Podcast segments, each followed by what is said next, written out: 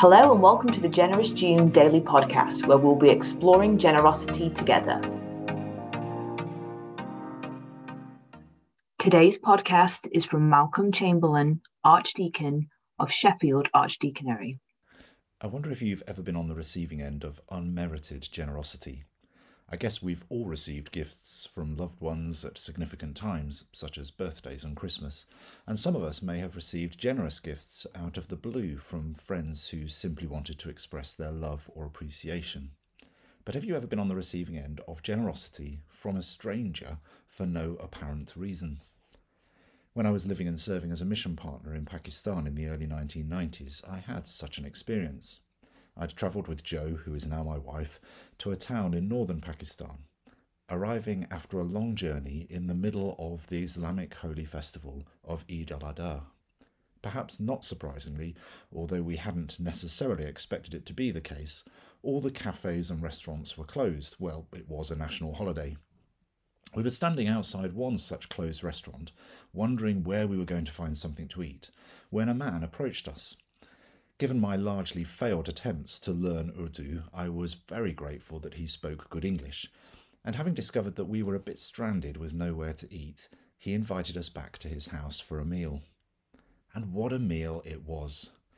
Eid al Adha is, I guess, the Muslim equivalent to our Christmas Day, at least in terms of the celebration and food. And this man had invited two complete strangers to share his dinner. Not only that, but his wife joined us to eat, which would normally have been regarded as inappropriate given that another man, me, was present. But this additional generous act was solely to make Jo feel welcome. Pure unmerited generosity. We ate and shared with this wonderful couple with glad hearts, and in doing so were left with a challenge about how we also live generously. In opening chapter 8 of his second letter to the Corinthian church, Paul highlights a similar act of generosity.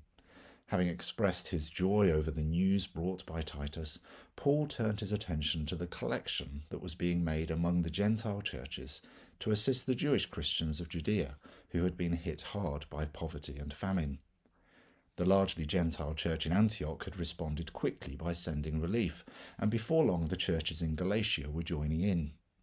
This was a wonderful expression of Gentile Jewish Christian unity, and by the time Paul wrote this second letter to the Corinthians, the Macedonian churches had begged him for the privilege of joining in giving to this relief effort, even though they themselves were poor. It's hardly surprising, then, that Paul attributes the Macedonians' generosity to the grace of God.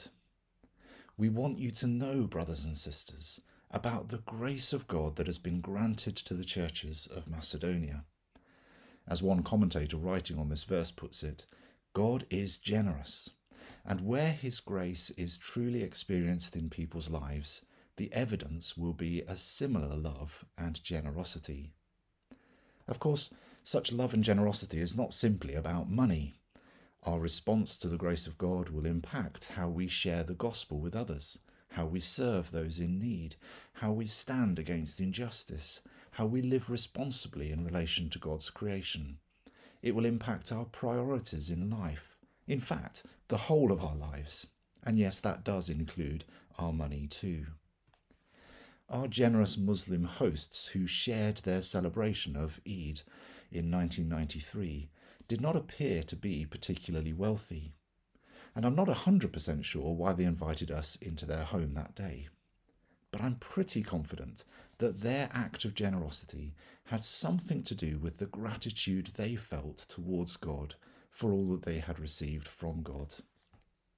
How much more so, then, for us who follow the incarnate God and Saviour, Jesus Christ, the one who, out of his immeasurable love and grace for us, humbled himself and became obedient to death on a cross, and having defeated death in his resurrection, generously poured out his Holy Spirit upon all who follow him to dwell in our hearts and empower us in his service.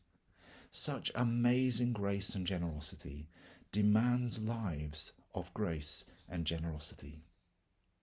Friends, can I encourage you as I close to spend some time today reflecting on God's generosity towards you? Maybe reread the Passion narrative from one of the Gospels, or simply sit in quiet and count your blessings. And as you do, allow the Holy Spirit to fill you with a renewed sense of gratitude that flows forth into generous living.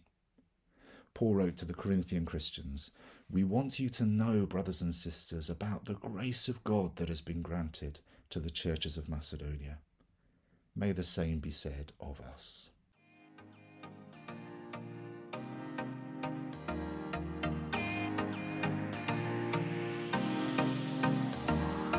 Thank you for joining us for the Generous June Daily Podcast. We hope to see you again tomorrow.